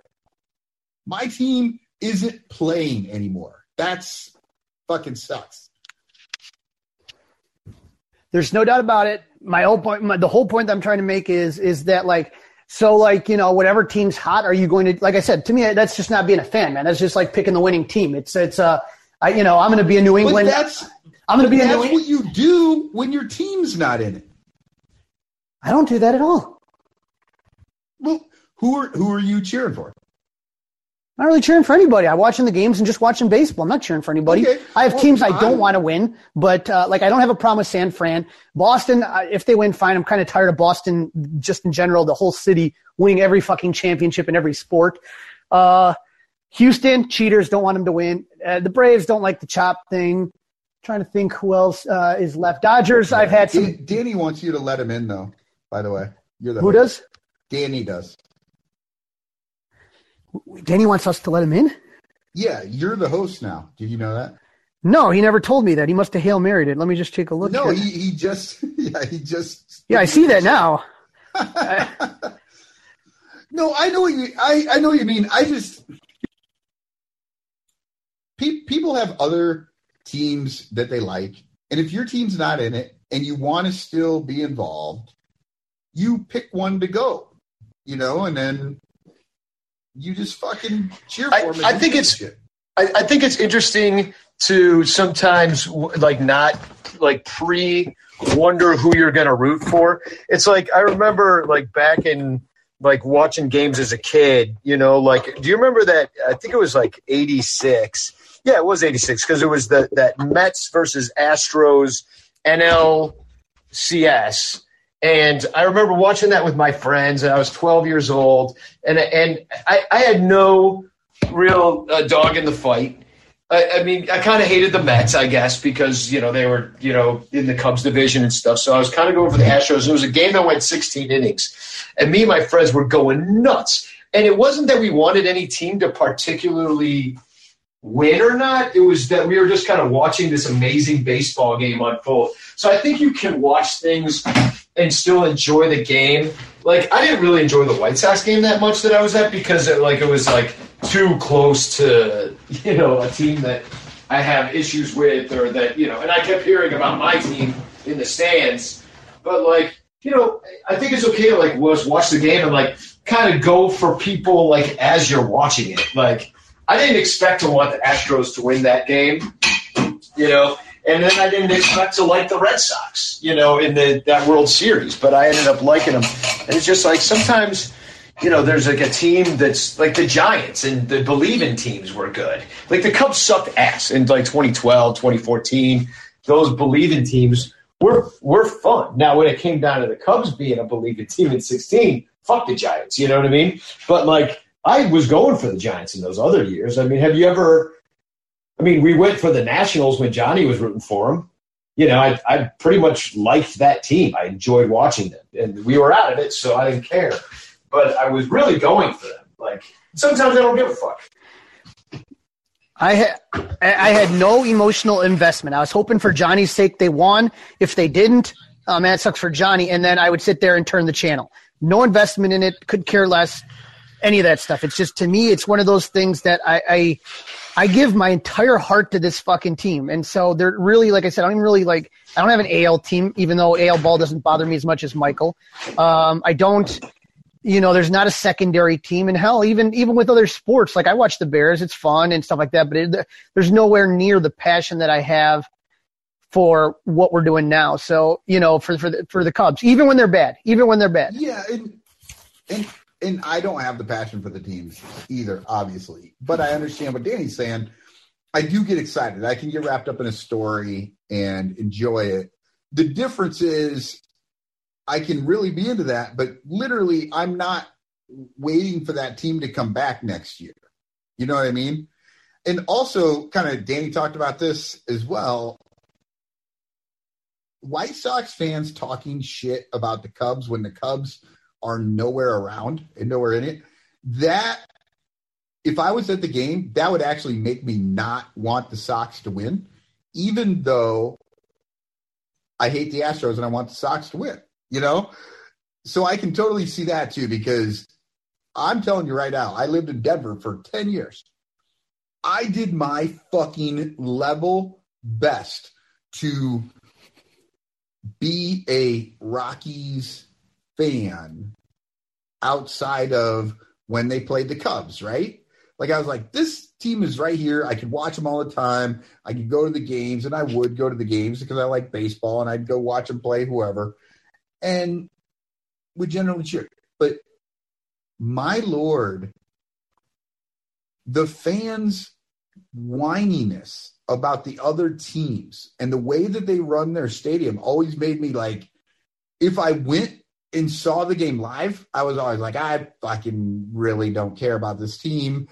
And if I tried to watch them on TV, they have shitty announcers that fucking complain about everything too. So I was just like, I, I really can't get into this as much as I wanted to just to be a part of something that was close. You know, Artie may I, be able to, you know, attest to that. They, you know, being at those games.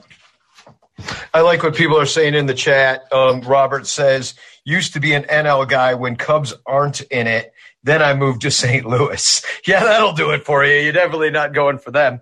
Um, Cubs, uh, uh, Laura says Cubs over everybody, but celebrate good baseball on the field. I mean, you know, it's just like, I mean, I, I might as well like being at the Sox game or, I mean, it was like being at any other baseball game, like going to see like the Chicago Dogs or or like the Kane County Cougars. And I'm like, I guess I hope Kane County was.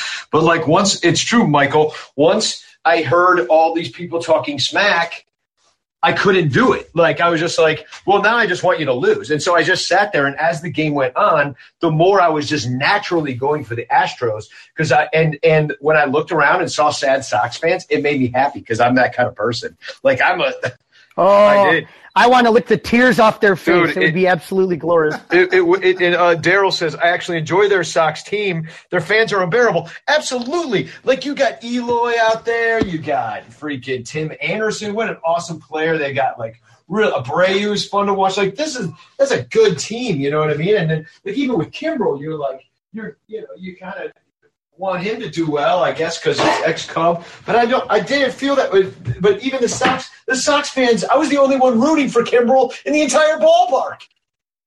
The freaking Sox fans hated him, yeah. and I'm like, you guys, this is your guy. They booed him, dude. The Sox fan. I didn't say this on the show. You know, did you see that play where the Astros center fielder he got ended up getting taken out of the game? The on the home run that Sheets hit Um, it went straight away center, and the guy jumped, and he almost had it. That was, uh, and he almost had the ball, and he ended up like I don't know, hurting his shoulder or something like that. And so it was taking. You know how like when a guy gets injured, they'll like let him kind of work it out, give him a second to see how it's going. Well, it's a playoff game, so they, you know, they were really like giving him time, letting him see if he could throw. This is a regular season game; they're taking his ass out right, uh, right away. But like, you know, this they're trying to keep him in the lineup, and fucking the Sox when it was taking too long for them, the fans started booing, and, and then when he's and then uh, when they he, they decided, uh, but Dusty Baker decided he's coming out of the game. Uh, so Dusty brings out of the game. They say, "No, no, no! Hey, hey, hey! Goodbye to an injured guy." I'm like, "All right." How about the, how, how about the how about the assholes running the what is it NBC know- Sox Talk or whatever? I used to work with them. They're not bad people, but boy, do they suck at fucking running that account. And then you got freaking South Soft Side Sox with uh with uh, Josh Nelson, like fucking blocking me and shit. I'm like, dude, you're the one that can't keep Wrigley out of your mouth. Like, you know, you got to compare something that the Astros fans do. And by the way, Sox were cheering fucking foul balls with the rest of them. You know what I mean? At that game because they don't even know what they're looking at because they don't go to baseball games. Like, dude, I was like, no, that's a foul ball. Oh, no, no, that's not God. Did you hear the bat? Like, I go to games, so it's different when you're in the stadium. I get why people that don't go to a lot of games think every ball hit in the air is a home run. I understand because, but if you go to a lot, then you don't think that anymore because you know the sound, you know the trajectory, you know how hard it was hit, you, you see how fast. I mean, sometimes the wind will take one and it surprises you, but for the most part, you kind of know. And like the Sox fans did not know at all. Well, so I don't want to fucking hear it from those assholes about like the bandwagon Wrigley people that don't know when it, a ball's a home run.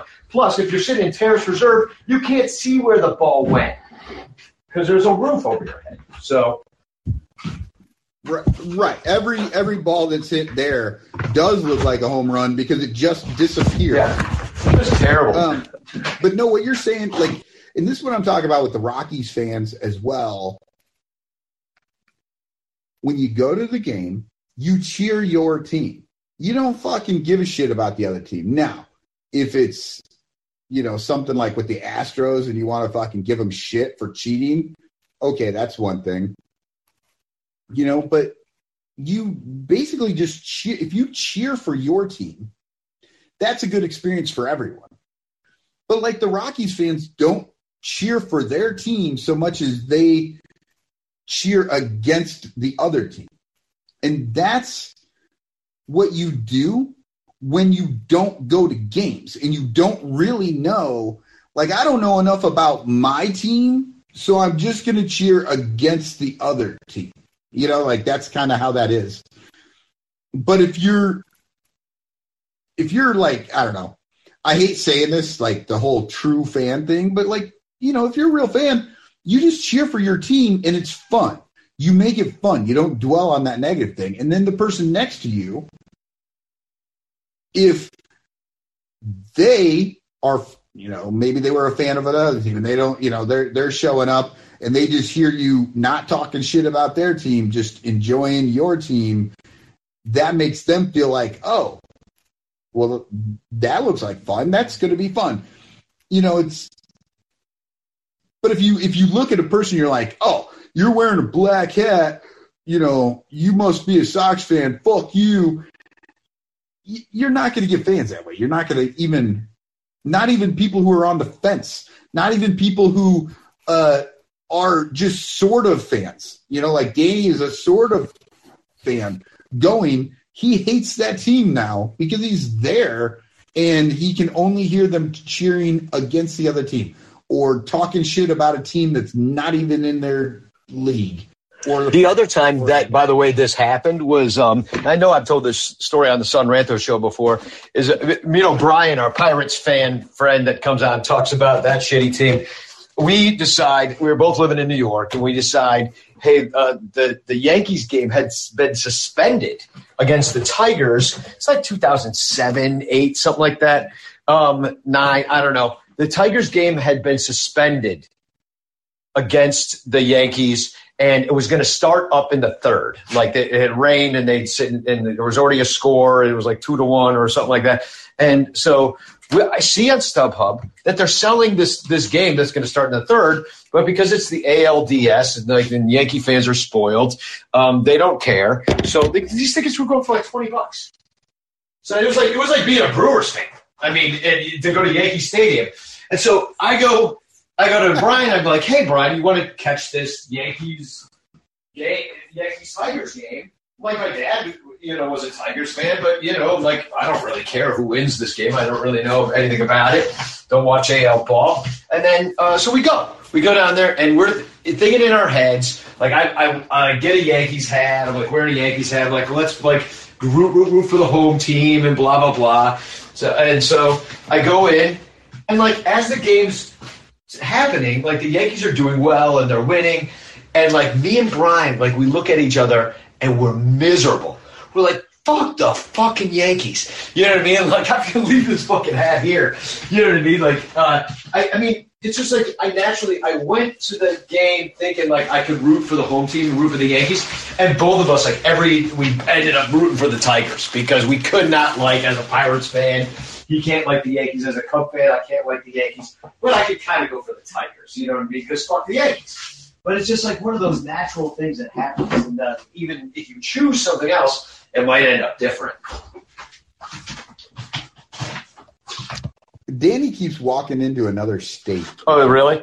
I don't know. I'm, I'm on my ear, my AirPods, so I don't know. Maybe it's maybe it's not working right. Some, sometimes you walk into the other. Yeah, but your microphone is coming through whatever you're using. Oh, my actual phone. I well, I think it's just the wonkiness of this green room app that's not allowing. No, it's it's when you're like if you're walking through certain I things or like away. Yeah. Well, here's the Like- question: Can you hear me? You can hear me really well right now, right? I got a hundred percent. I got the phone yeah. right in front of my face. Now, if I walk over here, now it sounds like I'm really far away, right? Yep. Yeah, because Yeah, it's you're not Yep. coming through my. I'm hearing you guys through my AirPods, but it's not talking through my AirPods. That's why I left before. I couldn't hear shit. So, anyway, I might I might do that again. But Yeah. um, I'll just keep the phone with me. But yeah, it's like you know, with other teams, it's like something kind of naturally happens within you to change your allegiances. But um, um, I don't necessarily want to talk about other fans and other teams the whole Well, time. I- well, I a half hour into this thing- thing. Yeah, but but one one thing, uh, the the Wrigley Field is known as the friendly confines, right? And I will say that more often than not, people talk about going to Wrigley Field. They talk about enjoying the game. Am I right? Dude, we are a great fan base. I, I feel like I'm sure there's fights. Our team. We cheer our team. We don't necessarily cheer like you know. People get pissy about the fucking Cardinals, you know, and even the White Sox when they're in town. But if they're not in town, you're not talking about the Cardinals or the White Sox. You're just cheering your team, and you're not being a dick about the other team. Even a, It, like I said, it depends. If you're on a pennant race, you know what I mean, and they put up the scores, you get excited. Like I've been, I've been in Wrigley at those type of situations where, uh, where you're sitting there and, and and like every team's within two or three games, and so every game matters, every inning matters, and that used to be what, what used to be fun about the old scoreboard at Wrigley before everyone had cell phones and shit. Is you know there was like I used to have a guy Mikey in the on my back right corner of my season tickets who used to listen to the games like like with the uh list while listening to the radio broadcast, you know, and he would tell us all, hey, the Cardinals are just gave up four runs, you know, and this is 2003 when the Cubs and Houston were and Cardinals were all running down the stretch to see who was going to make it to the. To, do, to do you remember that champ. when when you when you wouldn't know because they didn't put up the number until the inning was over, until that half inning was over, eh, they wouldn't put it up on the scoreboard, so you'd be like, "Ooh." They haven't changed that number for a while. I think the Astros must be scoring, and then you, then they put up you know a five, and everybody had cheered. Like I loved that. Then you just like gleam from the time, yeah. I re- I remember I remember being in an Iowa Hawkeyes game, and over the announcements they'd be like, uh, you know, the the Chicago Cubs have just taken the lead, you know, because in the middle of the game, like because nobody had phones, nobody had the internet, like we had no idea.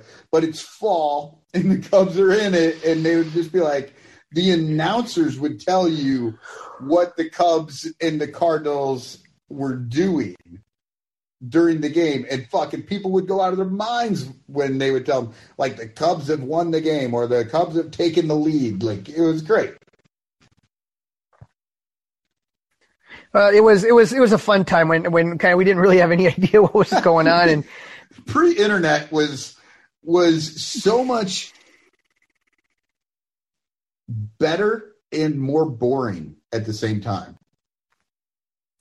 Right, and and it was so it, it was fun, you know, it was fun to do that, and and, and just to kind of you know say, like I said, anybody, I've literally when I used to work, I used to work at a uh, as a at a middle school, and I used to work with ESL students. These are students that came from different countries that didn't even know what the hell a baseball was.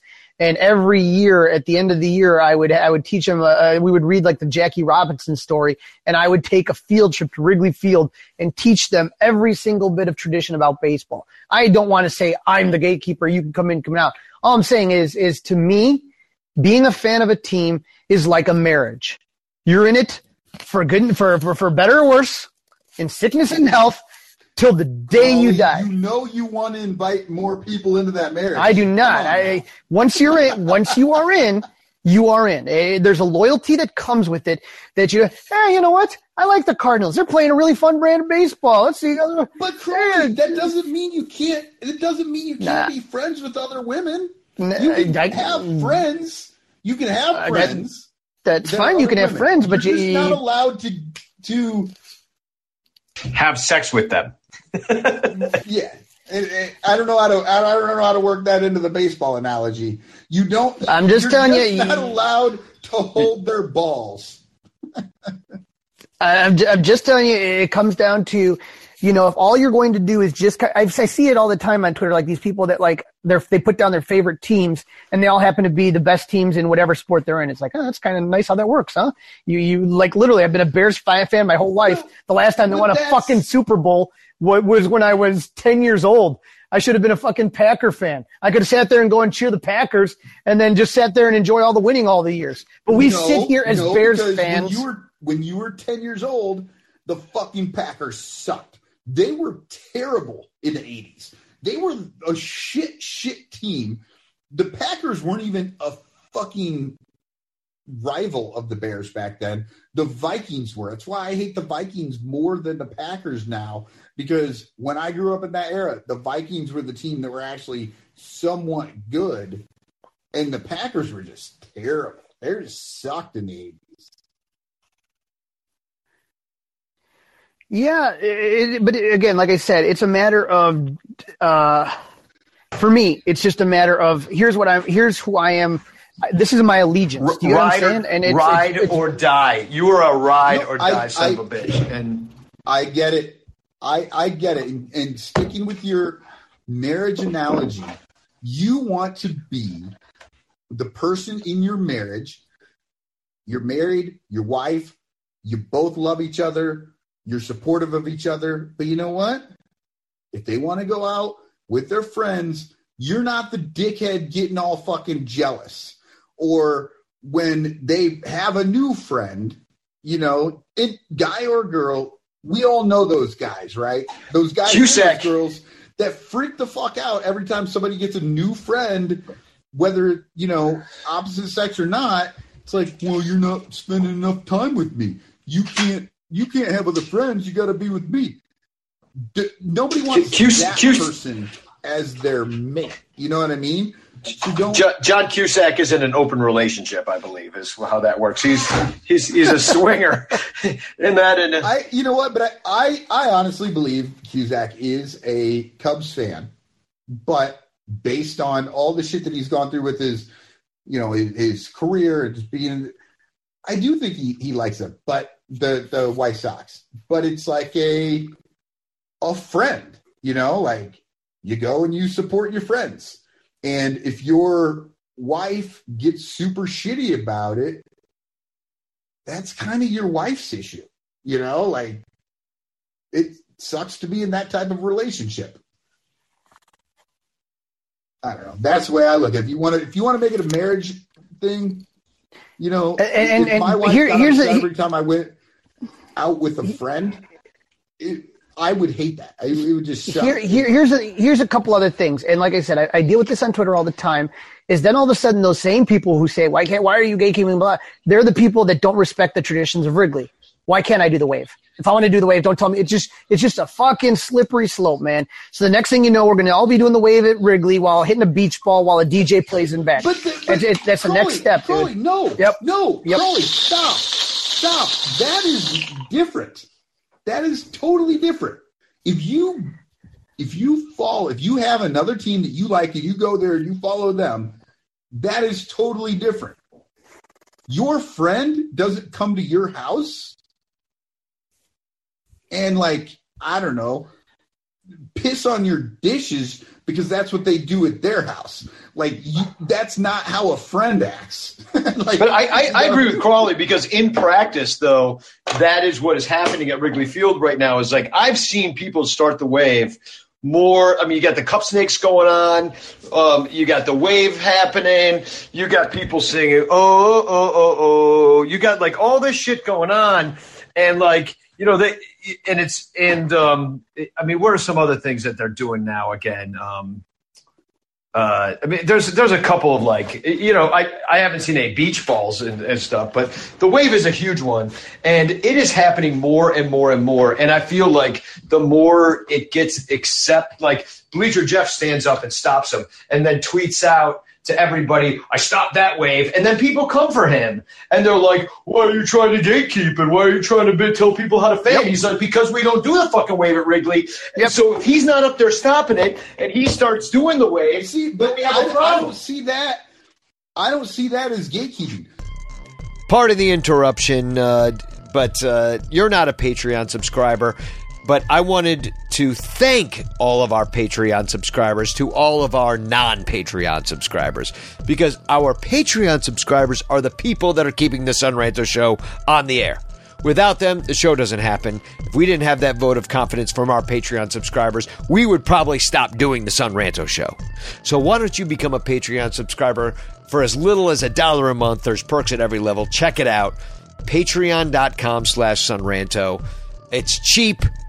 It's uh, a way to become involved. It's a way to do your part to make Cubs podcasting possible and uh, keep us on the air. Uh, we give 10% of the money to Lost Boys Inc., our friend LaVonte on the South Side. He's helping a lot of kids. And we want to support him. So by supporting us, you support him. It's a beautiful thing. You should be involved. Patreon.com slash Sonranto. Patreon.com slash Sonranto. And guess what? If you join us, you get the podcast early and ad free through a Patreon only RSS feed. You get to join our Discord. You get to win uh, the scavenger hunt, maybe, if you get picked. There's all sorts of perks. Just become one. It's really easy. You should do it. You know you should. Patreon.com slash Sonranto. Help us out. Help us pay the bills. We love you anyway, even for listening. I know some of you out there might not be able to afford a dollar, and that's sad. Oh boy, is that sad. It's so sad that I don't want your dollar if you need that dollar. But I'll tell you who does need the dollar me. I need a fucking dollar from you. That And that's sad that I'm even asking you for a dollar. It's like I'm standing out front of Jewel. It's sad. anyway, back to the show. The spirit of performance is what defines Acura, and now it's electric. Introducing the ZDX, Acura's most powerful SUV yet. Crafted using the same formula that brought them electrified supercars and multiple IMSA championships, the ZDX has track tested performance that packs an energy all its own. Unlock the energy and order yours at Acura.com. We're driven by the search for better. But when it comes to hiring, the best way to search for a candidate isn't to search at all. Don't search, match with Indeed. Leveraging over 140 million qualifications and preferences every day, Indeed's matching engine is constantly learning from your preferences. So the more you use Indeed, the better it gets. And listeners of this show will get a $75 sponsored job credit to get your jobs more visibility at Indeed.com slash match. Just go to Indeed.com slash match right now and support our show by saying you heard about Indeed on this podcast. Indeed.com slash match. Terms and conditions apply. Need to hire? You need Indeed. I want to tell you a story. It's a story about a scandal, broken relationships, gossip, rumors, money, corporate rivalry, and a broom. A performance enhancing broom. My name is John Cullen. I'm a comedian, podcaster, and for 20 years, I was a semi professional curler. And I want to tell you the story about how a single broom almost imploded the 500 year old sport of curling. We felt like we were bringing a knife to a gunfight. It's the story of a superstar and his fall from grace. Oh, I was being dragged through the mud. It's the story of two brother entrepreneurs with a dream. I said, that's great news. It's a story of intrigue. I still don't understand why we want to keep his name secret. The full story has never been told, so I'm going to tell it. Broomgate How a Broom Almost Killed Curling. It was a year I'd like to forget. To listen to Broomgate, search for Broomgate in your favorite podcast app. That's all one word Broomgate. Delve into the shadows of the mind with Sleeping Dogs, a gripping murder mystery starring Academy Award winner Russell Crowe. Now available on digital. Crowe portrays an ex homicide detective unraveling a brutal murder he can't recall. Uncovering secrets from his past, he learns a chilling truth. It's best to let sleeping dogs lie. Visit sleepingdogsmovie.com slash Wondery to watch Sleeping Dogs, now on digital. That's sleepingdogsmovie.com slash Wondery. What makes a life a good one? Is it the adventure you have? Or the friends you find along the way? Maybe it's pursuing your passion while striving to protect, defend, and save what you believe in every single day. So, what makes a life a good one? In the Coast Guard, we think it's all of the above and more. But you'll have to find out for yourself. Visit gocoastguard.com to learn more. I normally find bras to be so uncomfortable and constricting, but Skims has changed that. You know, I love Skims underwear, so I finally tried their bras, and Skims has delivered again. Skims bras are worth the hype for the amazing shape and support they give, but what I wasn't expecting was how comfortable they are too. I've tried so many bras in the past, and the main issue that I have is that they weren't supportive enough, to the point where they felt slouchy. I love my Skims wireless form bra because it's so comfortable and supportive. The older I get, the more I care about actually being comfortable in what I wear every day. And with my wireless form bra, I no longer have to sacrifice my comfort for the support I need. Shop Skims bras at skims.com, now available in 62 sizes, 30A to 46H. Plus, get free shipping on all orders over $75. If you haven't yet, be sure to let them know we sent you. After you place your order, select podcast in the survey and select our show in the drop down menu that follows.